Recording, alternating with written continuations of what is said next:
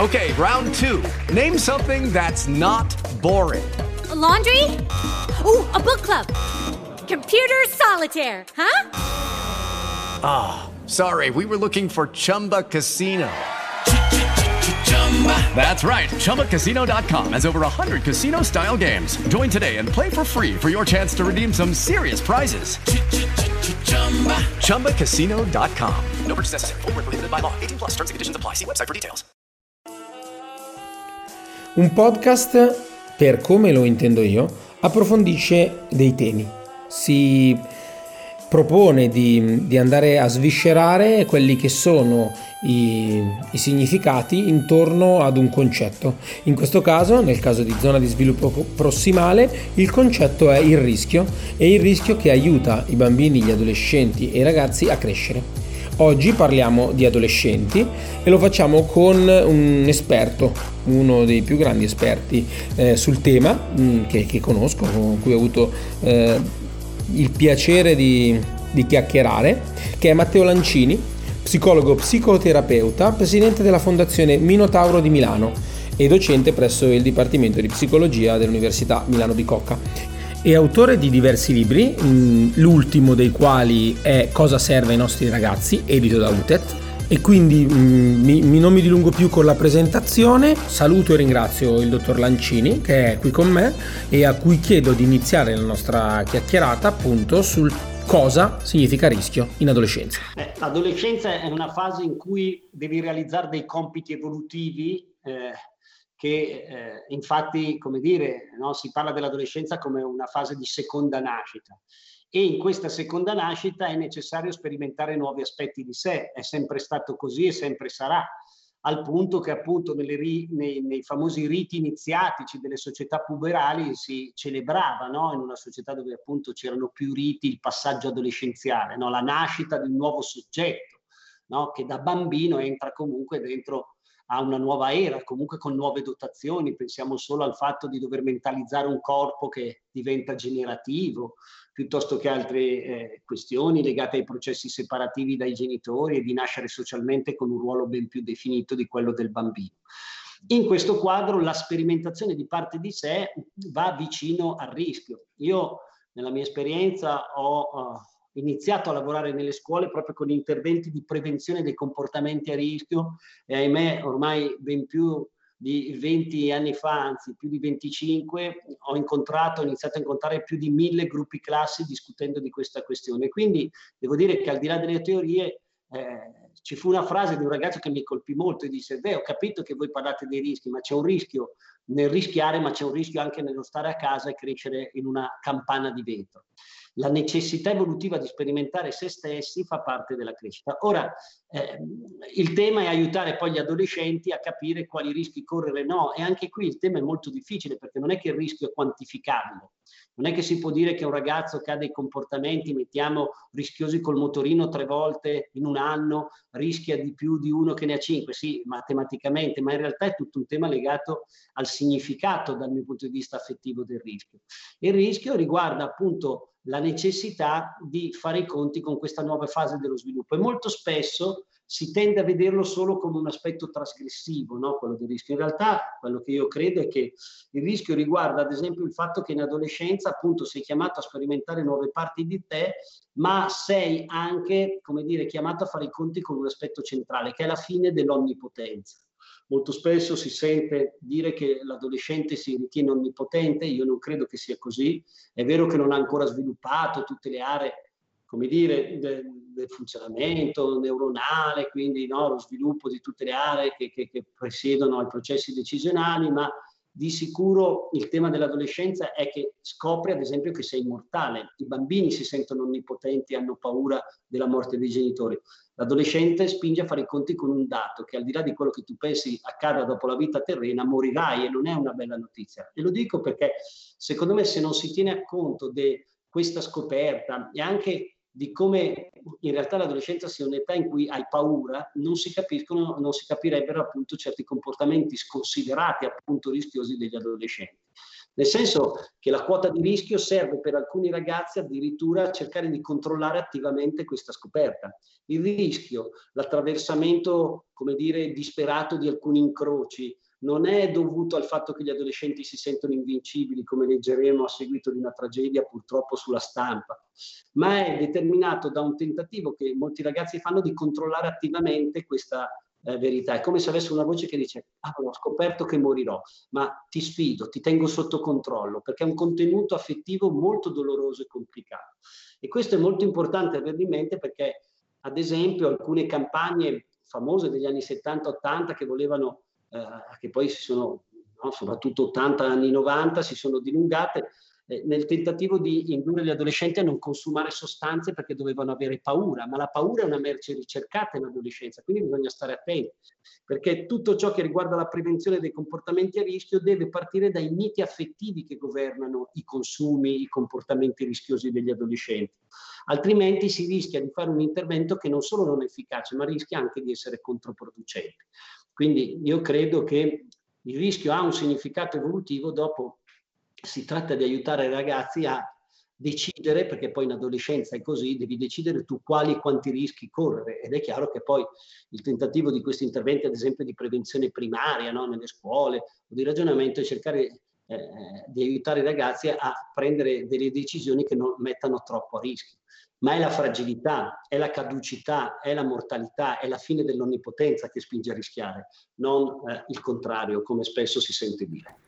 Nella pratica del mio lavoro, da educatore e da coach, mi sono sempre trovato a lavorare con adolescenti e con famiglie di adolescenti che hanno poi dovuto um, trasformare le riflessioni sul rischio in atti pratici, in qualcosa che si poi concretizzasse, in passi e in soluzioni ehm, da adattare eh, tutti i giorni. E quindi mi chiedo, lei cosa ha visto e cosa ha, ha proposto e cosa propone ai genitori e alle famiglie per trasformare il concetto di rischio in un qualcosa che stimola la crescita e che stimola la crescita degli adolescenti, passando proprio dal rischiare? Ah, difficile dirlo eh, perché col mestiere che faccio io cerco di dare senso e significato al comportamento dei ragazzi, e ognuno può correre un rischio uguale all'altro ma avere un significato del tutto diverso, perché la storia individuale è unica e, e, e quindi il tema eh, non è tanto, come dire, eh, per me suggerire, anche se è ovvio che anche nel lavoro clinico con gli adolescenti può capitare, ma è quello di cercare di dare significato ad alcuni comportamenti che possono apparire esagerati a noi adulti o che preoccupano i genitori. Eh, e qui il tema appunto, no, eh, della possibilità di sperimentare nuove parti di sé, eh, di andare verso il mondo, eh, poi fa sempre i conti con le, le paure, ed è vero che la necessità di uscire, di andare fuori, di spingersi verso il mondo esterno è una spinta che l'adolescente ha e che è evolutiva. Ora, come poi questa si declini oggi, no? Non solo ai tempi della pandemia e di un virus che in questo momento spinge tutti a stare in casa, ma anche dentro delle angosce adulte che hanno rappresentato il corpo, no? Come sempre più minacciato dal mondo esterno. Ben prima dell'emergenza sanitaria eh, siamo cresciuti, sono cresciute le nuove generazioni in una società dove, come lei ben sa, la comunità educante è venuta meno. Io ho una certa età e quindi a sette otto anni una volta tornavi da casa, a casa da solo da scuola, eh? I più tardivi in terza elementare a correre i rischi, ma facevano parte dei rischi che gli adulti ritenevano necessari per integrarsi. Poi andavi nei giardini e nei cortili a tredici anni a combattere battaglie fatte di sangue vero, molto più violente di quelle odierne, e che se ne dica che sono virtuali, appunto, quali erano reali. Non dobbiamo dimenticare che oggi eh, gran parte dei rischi gli adolescenti li corrono in rete, anche perché gli adulti hanno chiuso, eh, e non parlo ora con la pandemia, ma parlo di operazioni avvenute nei decenni precedenti, tutti gli spazi di gioco, di socializzazione e di sperimentazione del corpo che sono fisiologicamente necessari in adolescenza. Cioè in adolescenza vai alla ricerca di spazi di relazione e di gioco anche fuori dal controllo degli adulti. È il motivo per cui tutti i dati di ricerca ci dicono che proprio intorno ai tredici quattordici anni fuoriesci dal circuito formativo, degli adulti, o comunque lo affianchi, no? La classica esperienza scautistica, laica o cattolica o sportiva o musicale o di un gruppo di appartenenza deve essere affiancata da esperienze che oggi si sono virtualizzate. Quindi se dovessi dire oggi qual è la nuova sfida, è una sfida che riguarda gli adulti, come contrastare questa modalità di tenere sotto sequestro il corpo. E capisco che è difficile da comprendere in questo momento di pandemia, ma abbiamo un tema legato al fatto che c'è un rischio nel corpo tutto fuori, ma oggi forse il rischio appunto è che tutte le esperienze si chiudano in una stanza, e dall'altro che inevitabilmente, siccome la ricerca del rischio è anche una necessità, questo oggi avviene anche attraverso la rete. Quindi il mio suggerimento a tutti gli adulti, anche quelli che fanno educativa di strada o quelli che li vorrebbero fare, è sempre di chiedere che cosa sta accadendo oggi in internet. Eh, mi domando perché gli adulti non chiedano ai ragazzi cosa stai facendo oggi in internet, è la società che abbiamo creato noi. Oggi si cresce online e devo dire che anche la clinica dell'adolescente tiene gran conto delle scelte virtuali, che poi oggi sono scelte reali. Questa parte del, diciamo, della uh, virtualità e della realtà è, è un elemento che sul rischio mh, tocca molto gli adolescenti e tocca molto uh, quello che una persona adulta, io ho una figlia di dodici anni per dire, eh, quindi passa molto tempo su, nella parte...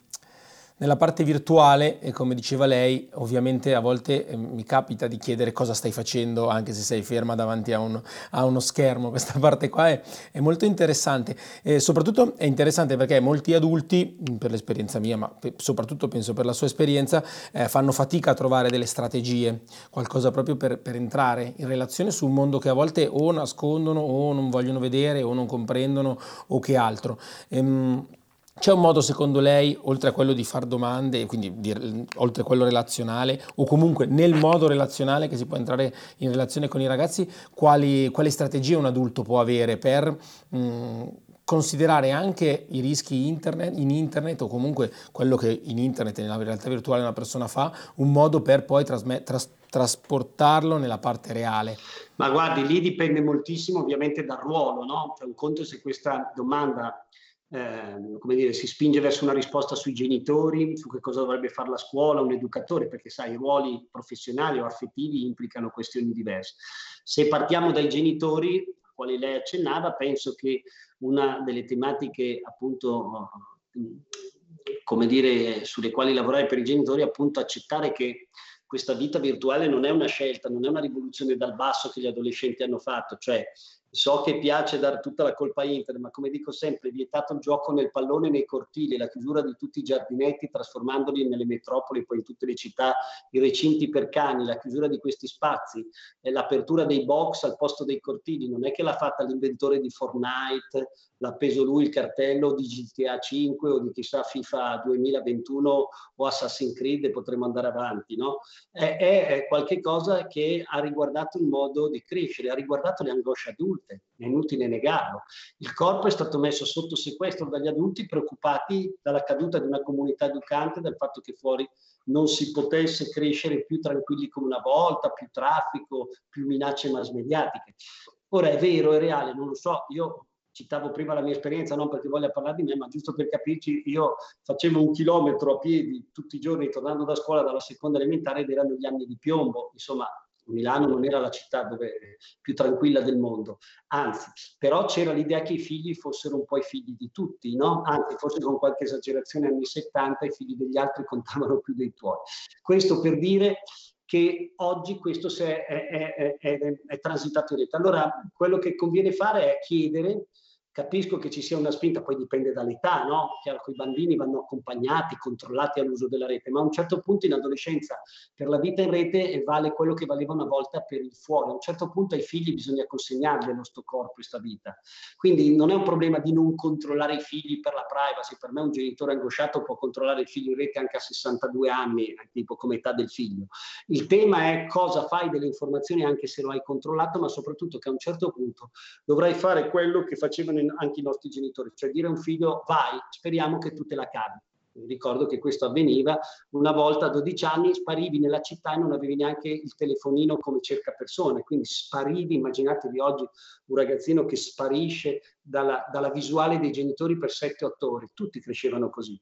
perché c'era la comunità educante, no? Si cresceva dentro una dimensione di questo tipo, i bambini erano protetti, poteva capitare qualcosa, ma si preferiva andare in quella direzione. Oggi questo avviene virtualmente, quindi secondo me conviene sempre di più consegnare, far sentire che non c'è un controllo, che non si vede, non si guarda a internet, ai videogiochi, ai social, come a un'alternativa alla scuola, a una droga che ha rapito i figli, ma bisognerebbe guardarli come uno spazio eh, provando a incuriosirsi. Quando i ragazzi sentono che i genitori chiedono e non hanno paura a fare le domande che contano, non, eh, è un po' più probabile che rispondano.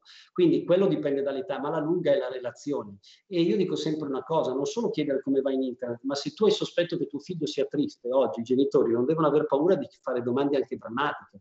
Ma pe- stai rischiando troppo, pensi di morire, hai pensato al suicidio. Sono gli adulti che hanno paura di parlare. Oggi gli adolescenti non parlano perché temono di deludere o di ferire i propri genitori adulti, non ne hanno paura, temono di deludere, li vedono troppo fragili per affrontare alcune questioni. Io credo che i ragazzi di oggi, non ho qui come dire il tempo per testimoniare sulla base di quali ricerche cliniche generali, siano molto esperti di relazione e quindi siano molto attenti se l'adulto sta incuriosendosi davvero, è capace di tollerare delle risposte non piacevoli oppure se fa domande così, tanto per dirne una, e si aspetta una risposta che lo tranquillizzi. In quel caso il ragazzo poi si rivolgerà ancora di più alla rete, al potere orientativo dei coetanei. Nel, nel ringraziarla, l'ultima proprio curiosità mia, perché mi ha stimolato molto con la frase del ragazzo che ha incontrato in classe, perché altre persone che ho intervistato eh, facevano proprio questa dicotomia, dicevano, cioè facevano questo paragone, dicevano eh, è più rischioso uscire e fare tutta una serie di cose oppure stare chiusi in una campana di vetro, è più rischioso non buttarsi o buttarsi di testa.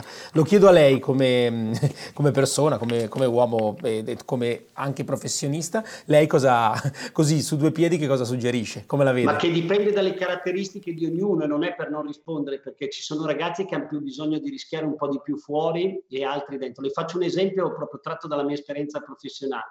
In una delle primissime conferenze della mia vita in una scuola era sul motorino, perché questo meriterebbe un approfondimento. Oggi se c'è un argomento che non interessa più agli adolescenti è il motorino e anche il sesso.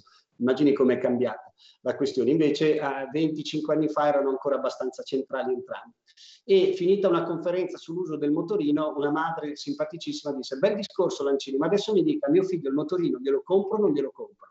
Eh, giustamente, e io non è che non volevo rispondere o come al solito gli psicologi si difendono, il problema è che incontravo in quella scuola, nella stessa classe, un ragazzo che magari già correva troppo, aveva già compiuto qualche rischio con la bici e, e, e quel motorino lo avrebbe utilizzato, come dire, in modo troppo rischioso, e quindi conoscendo la situazione alla stessa mamma di quel ragazzo avrei detto no, e altri che li vedevo un po' inibiti, un po' ritirati, un po' in difficoltà e quindi che l'avrebbero utilizzato come un aspetto separativo e quindi avrei suggerito di sì. Questo per dire che questa questione, questa dicotomia che lei pone è una dicotomia importante ma che va poi calibrata nel singolo soggetto. Però allo stesso tempo le dico che dobbiamo tenere in considerazione che oggi eh, una delle forme attraverso le quali si esprime maggiormente Eh, come dire, il disagio eh, degli adolescenti, in particolare maschi, è il ritiro sociale, no? I famosi Kiko Mori, cui appunto abbiamo scritto testi anche recentemente, un anno e mezzo fa, con tutta l'equipe che coordino. E, e quindi oggi uno dei temi che sono portati all'attenzione della società occidentale da tanti maschi è quello di chiudersi, il luogo in teoria più protetto, eh? Però al punto da ritirarsi da tutte le esperienze, no? Rispetto a tutto il tema oggi della vergogna, degli ideali che si costruiscono.